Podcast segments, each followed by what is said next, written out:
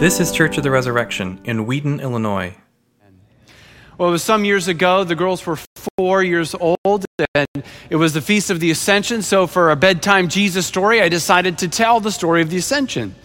But I also thought, you know, it's never too soon to begin the, their Jedi training.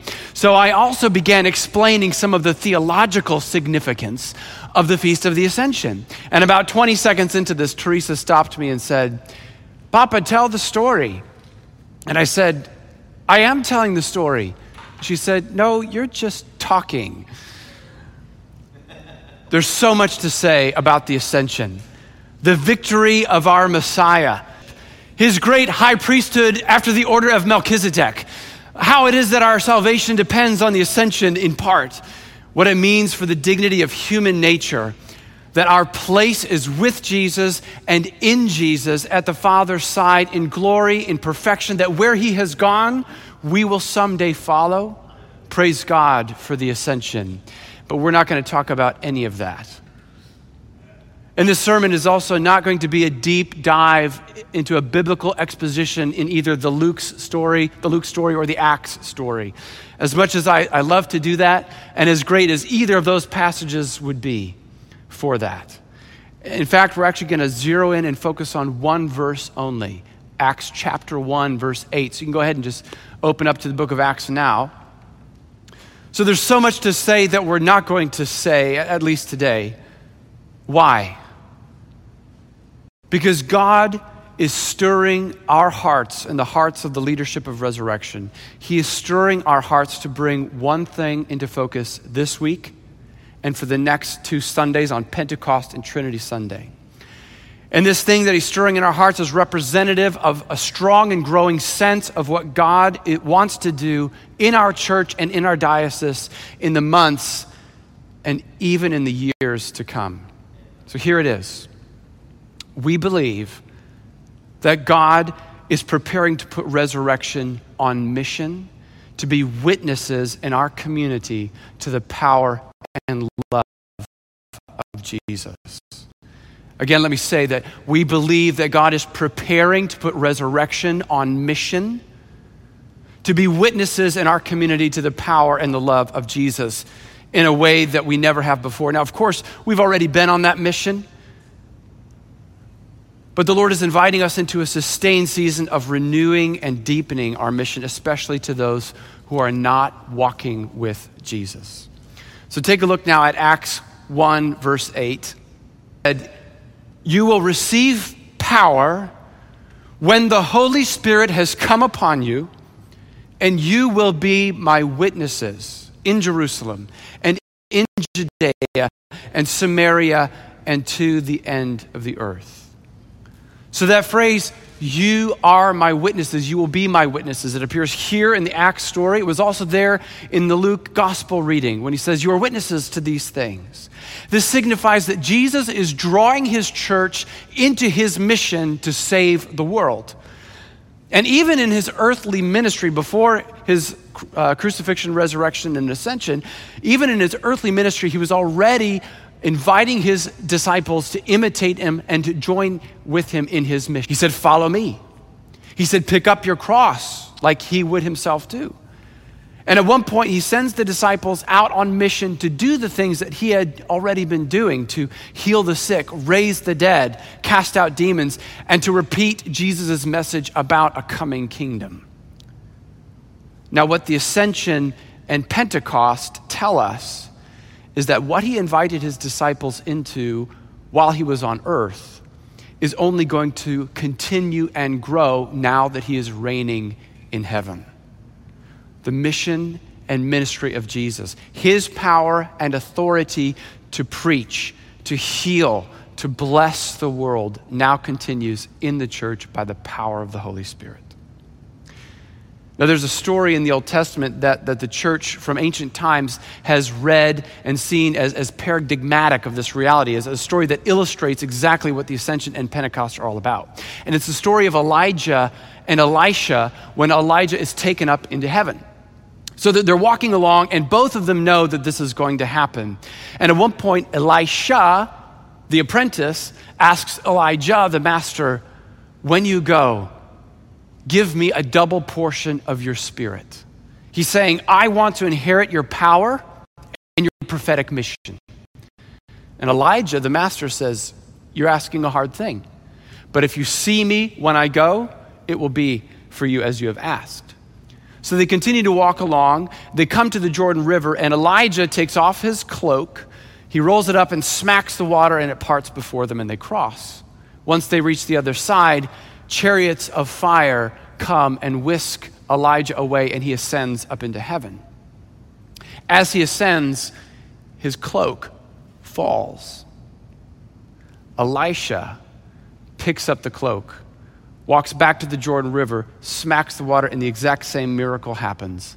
He crosses over, he puts on the cloak, signifying that the mantle, the authority, the mission of Elijah is now on him. And then when the other prophets see him, they say, Look, the spirit of Elijah rests on Elisha.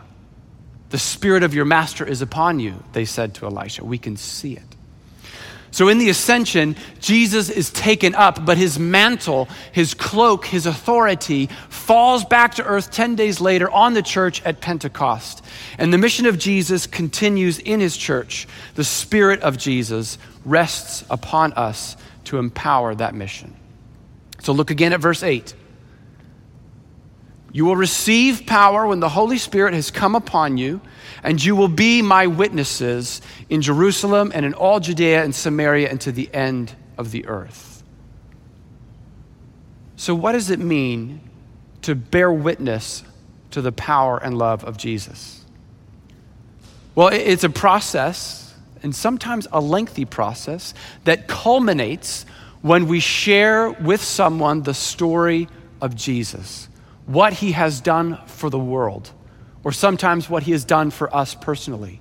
So, what he's done for the world, that by his death on the cross, he's forgiven all our sins, that he was raised again to new life, and now his promise is that those who believe in him will live with him forever in his love. That's what he's done for the world. We share that story with someone who hasn't heard it, or who hasn't believed it, or once believed it but does so no longer.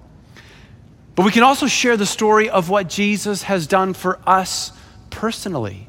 So many of you have a story of a period, a time in your life when you were walking away from the Lord. You were in darkness or disobedience, disobedience and it was a bad time. And your story is one of rescue and redemption. Jesus pulled you out of that.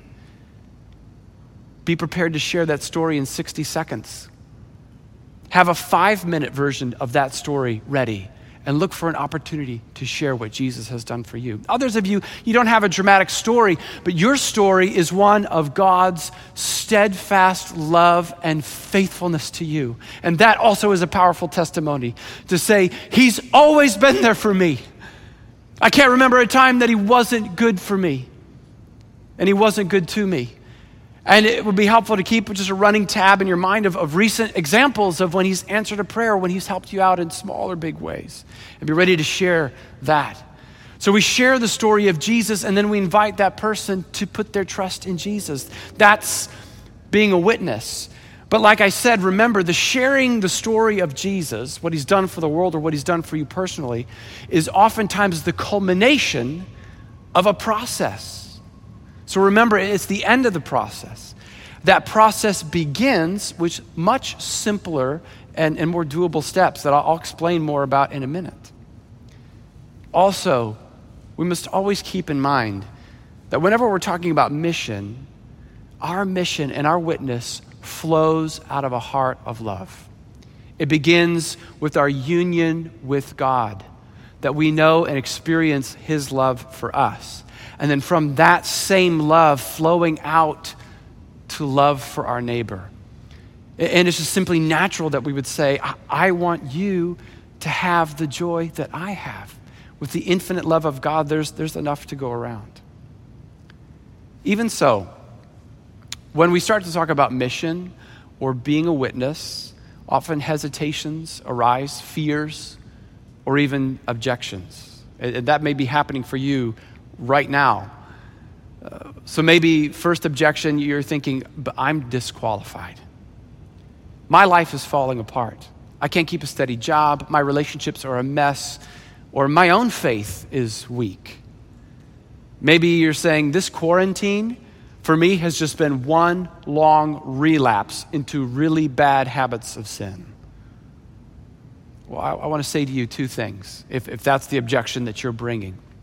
First is call a pastor, call your res group leader, make a confession, ask for prayer, and receive the care and the love of the church. I refuse to let us fall into this trap that a church can either be good at caring for her members or good at mission to the world beyond. The church is meant to do both. And with the Holy Spirit empowering us, it is not too difficult. So come to Mother Church for the care and the nurture that your soul needs. We can bear one another's burdens and bear witness to the world about the love and power of Jesus. The second thing I would say to you, if that's your objection, is you can still bless others even when you're broken. In fact, uh, God really loves to use broken people, sometimes most of all.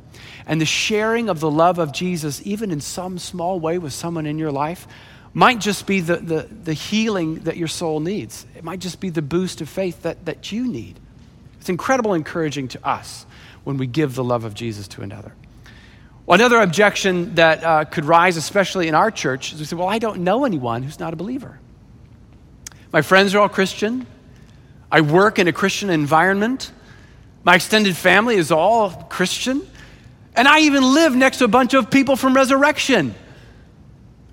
Well, I, I, bet that even in those circles around you, there's, there's at least one person who's not walking with Jesus. Probably in your neighborhood, there's someone. Maybe you don't know them yet. And even if it's true that you, one person doesn't immediately come to mind, you can pray and ask God to bring into your life one person who's not walking with Jesus.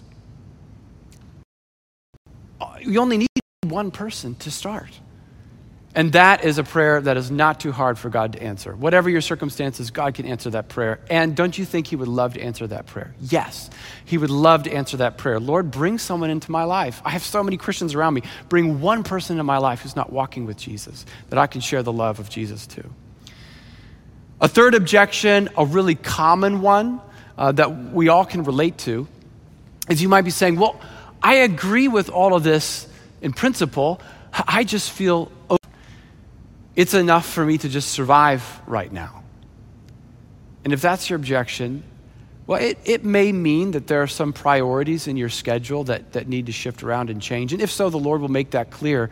He'll show us all the way to make those changes. But actually, I think more important than that, God wants us to know that He wants us to be on mission in the life we're already living. The, the biggest change is not external in our calendar, our schedules. The, the biggest change is actually internal, in our own openness to being on mission.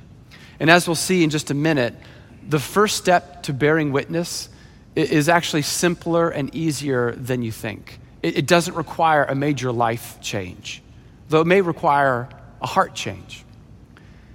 The last objection I'll raise, and of course there, there may be others besides this, but you may be saying, oh, I'm too young to be a witness in my faith to be a witness?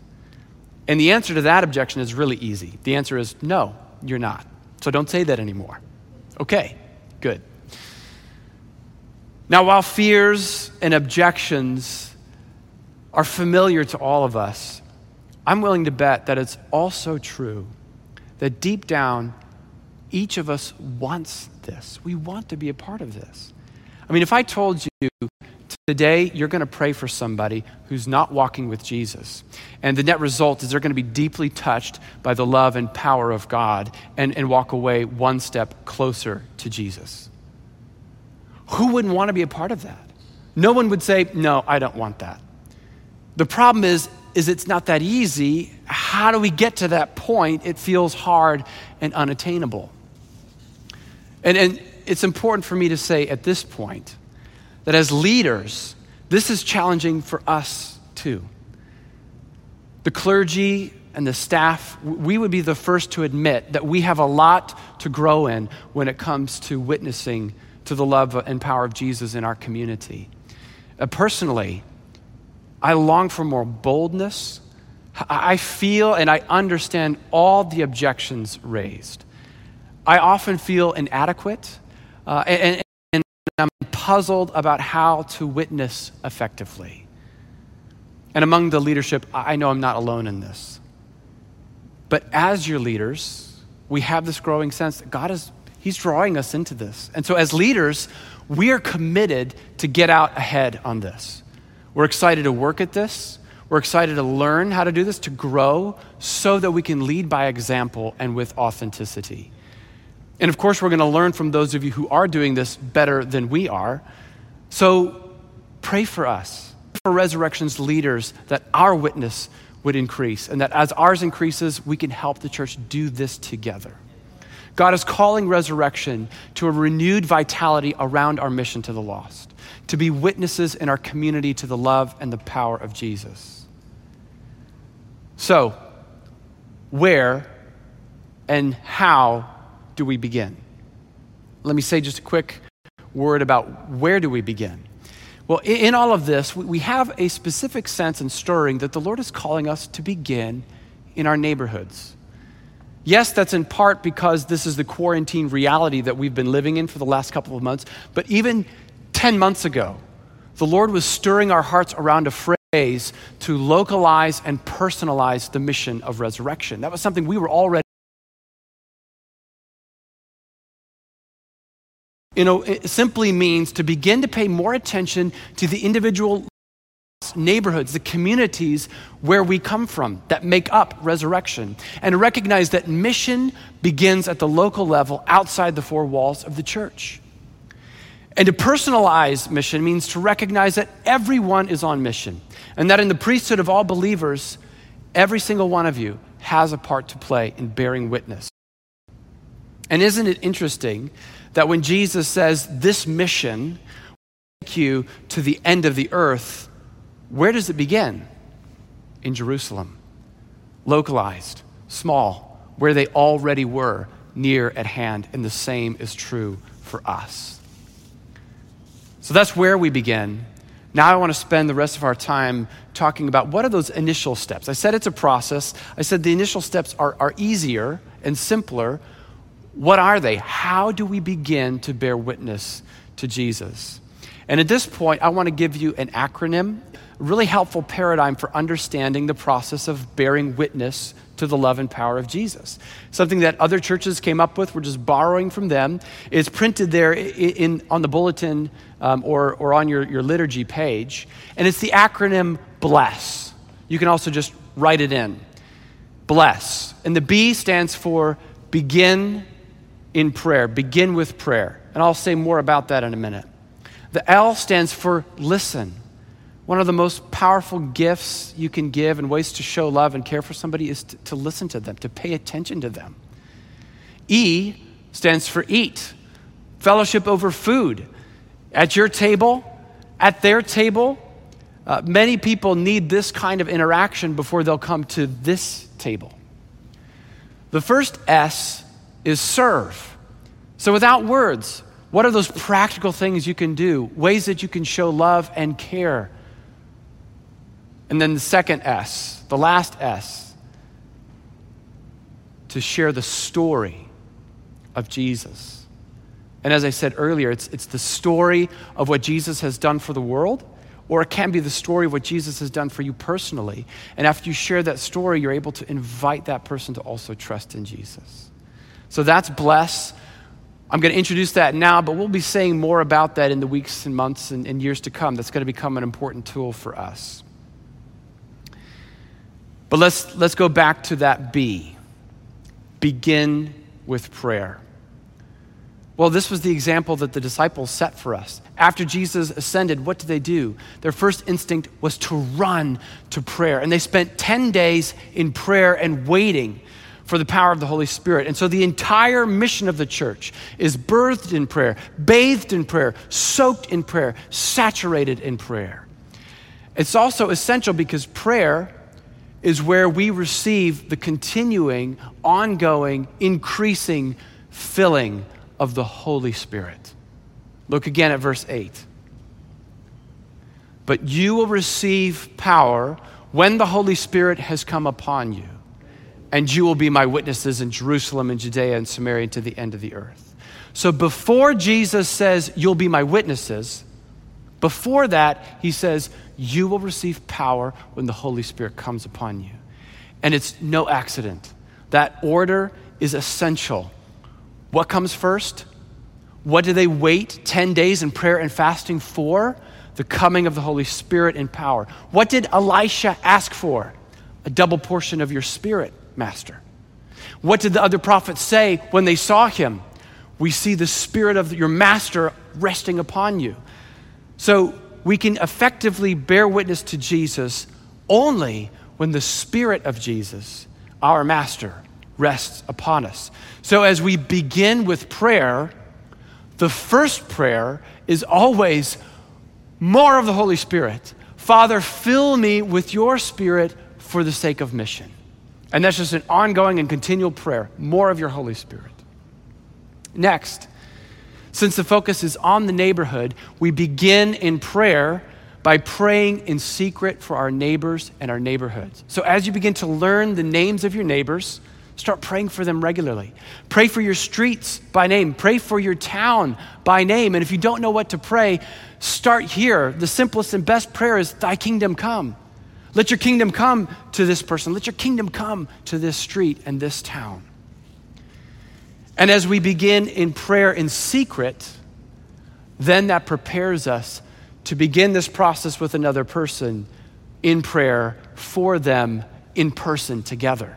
So as we pray in secret, it prepares us for that moment when you bump into your neighbor and, and they start sharing about a difficulty that's going on in their life.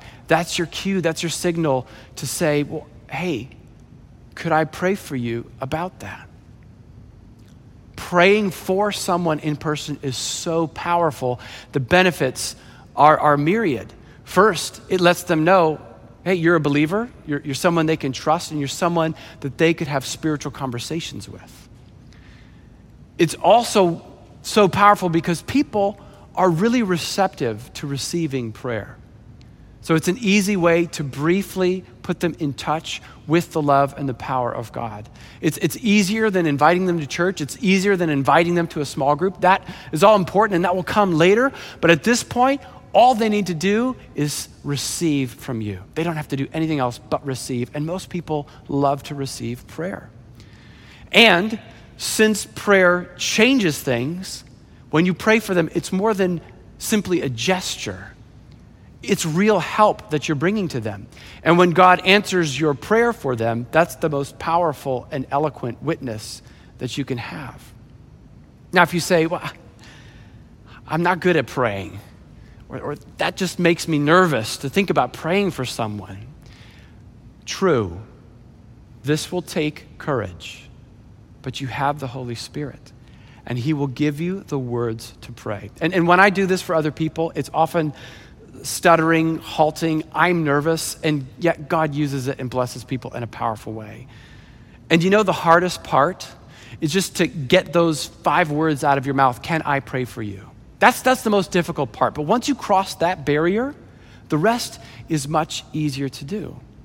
So, yes, it takes courage, but it's only five words. It's twice as hard to ask somebody out on a date. Would you like to go on a date with me? 10 words, that's twice as hard. Now, if you want a double challenge, ask somebody on a date and then offer to pray for them. No, don't do that. Okay. If you do, they, they might say, actually, you're the one that needs prayer. Okay, staying on this theme though, asking someone on a date is much easier to do if you have a 95% certainty that they're going to say yes, isn't it? Uh, it was the case for, for me and Julie. So we, we were in a class. We had a, a mutual friend who came up behind me one day and he, he, he put his hands, covered my eyes from behind as if he had a big surprise for me. And he said, I know a girl who likes you. And with his hands covering my eyes, I said, Yeah, my mom, so what? And he said, No, a real girl from our philosophy of arts class. Well, on this point, I, I was, I was interested because I, I knew who he was probably talking about. And so seven months later, I gathered, no, just kidding. A week or two later, I asked Julie because I had a 95% certainty she would say yes. rarely does someone say no to receiving prayer. Believe it or not, most people, I, I, would say about 95% of the time that I offer to pray for somebody, they say, Yes, pray for me. And oftentimes they're gently weeping by the end. And again, my prayers are nothing remarkable. I, I try to keep them short and simple. I make sure to pray the love of God over them, to lift up the specific request they've named, and I always pray in the name of Jesus. And the Lord seems to, to love to bless them through that and, and bless me as well. And obviously, this is not limited to your neighborhood. If, if you have an opportunity to pray for a coworker or an extended relative, take, take the opportunity to do that. So, God is calling us to a greater mission. And if you're hesitant, if you, if you still have those objections, my question for you is Will you join in this mission? Will you say yes, even while some questions remain? Do you want to be a witness for Jesus, to his love and power? And if your answer is yes, I want to be a part of this, then let's begin in prayer. And especially with Pentecost in view, let's begin asking Jesus, pour out on us a double portion of your spirit for the sake of mission. Let's begin praying for our neighbors and our neighborhood, and let's look for opportunity to actually pray in person with them and bless them with the love of Jesus and the power of the Holy Spirit to the glory of God the Father. Amen. Thanks for listening. Our vision at Church of the Resurrection is to equip everyone for transformation. As a part of that vision, we love to share dynamic teaching, original music, and stories of transformation. For more of what you heard today, check out the rest of our podcast. To learn more about our ministry, visit churchres.org.